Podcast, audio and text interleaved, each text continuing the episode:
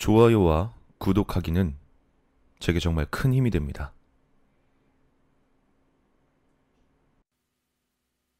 이 이야기는 약 20여 년 전에 방영했던 일본 TV 프로그램 위크엔더에 소개되었던 사건이라고 한다.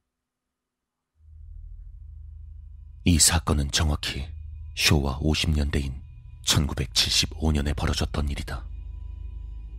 사건이 벌어졌던 장소는 규슈 지방에 있는 한 마을이었는데 그곳은 한때 탄광으로 번영했던 곳이지만 광산이 폐쇄되면서 순식간에 쇠락한 마을이었다.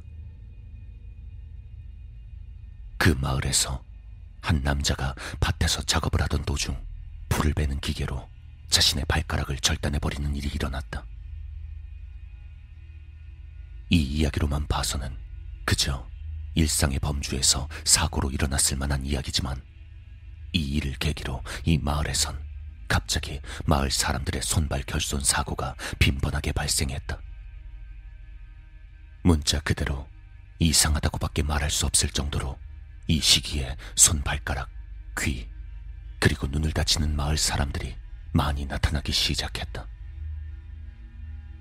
뭔가 저주를 받은 게 아닐까? 이웃 마을에선 그런 소문까지 돌기 시작했다.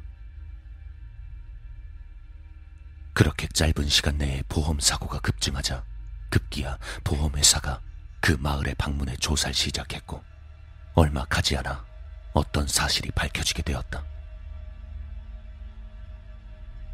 서두에 말한 대로 이 마을은 광산이 활발하게 운영되던 시절만 해도 광부들이 매일 쓰는 돈으로 활기로 가득 찬 곳이었다. 하지만 폐광이 결정되자 마을 사람들에게 나라와 공단으로부터 많은 금액의 보상금이 한 번에 지급되었다고 한다.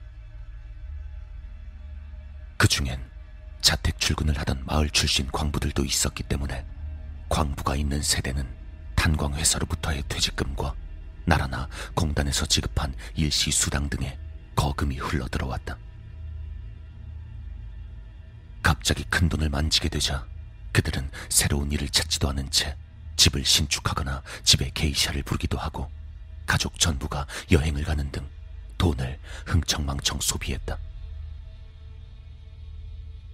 결국 수중의 돈도 바닥나기 시작했고 그렇다고 이제 와서 예전에 검소한 생활로 돌아갈 수 없게 된 그들이 하게 된 행동은 하나였다. 감히 좋은 사람이라면 눈치챘을 테지만 보험금 사기를 하기로 한 것이다. 돈을 쓰기 위해 그들은 보험을 든 자신의 몸을 잘라내었다.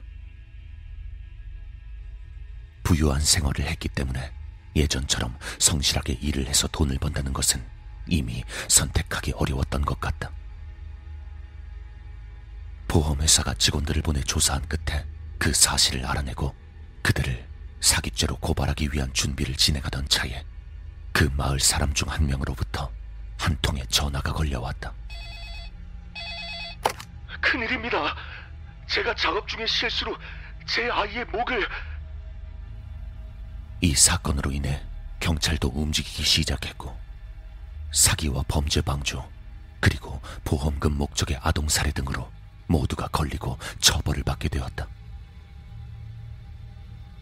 이것이 돈을 위해 단체로 범죄를 저지른 축생도에 이른 사람들의 마을, 유비키리 마을의 이야기다. 낫으로 아이의 목을 자른 사건에 대해 덧붙이자면 처음부터 사망보험금을 탈 목적으로 부부가 아이를 만들었고 그 아이를 죽여 거에게 보험금을 탄다는 시나리오를 실행한 것이라는 의혹이 있다. 만약 그것이 사실이라면 너무도 끔찍한 일이 아닐 수 없다.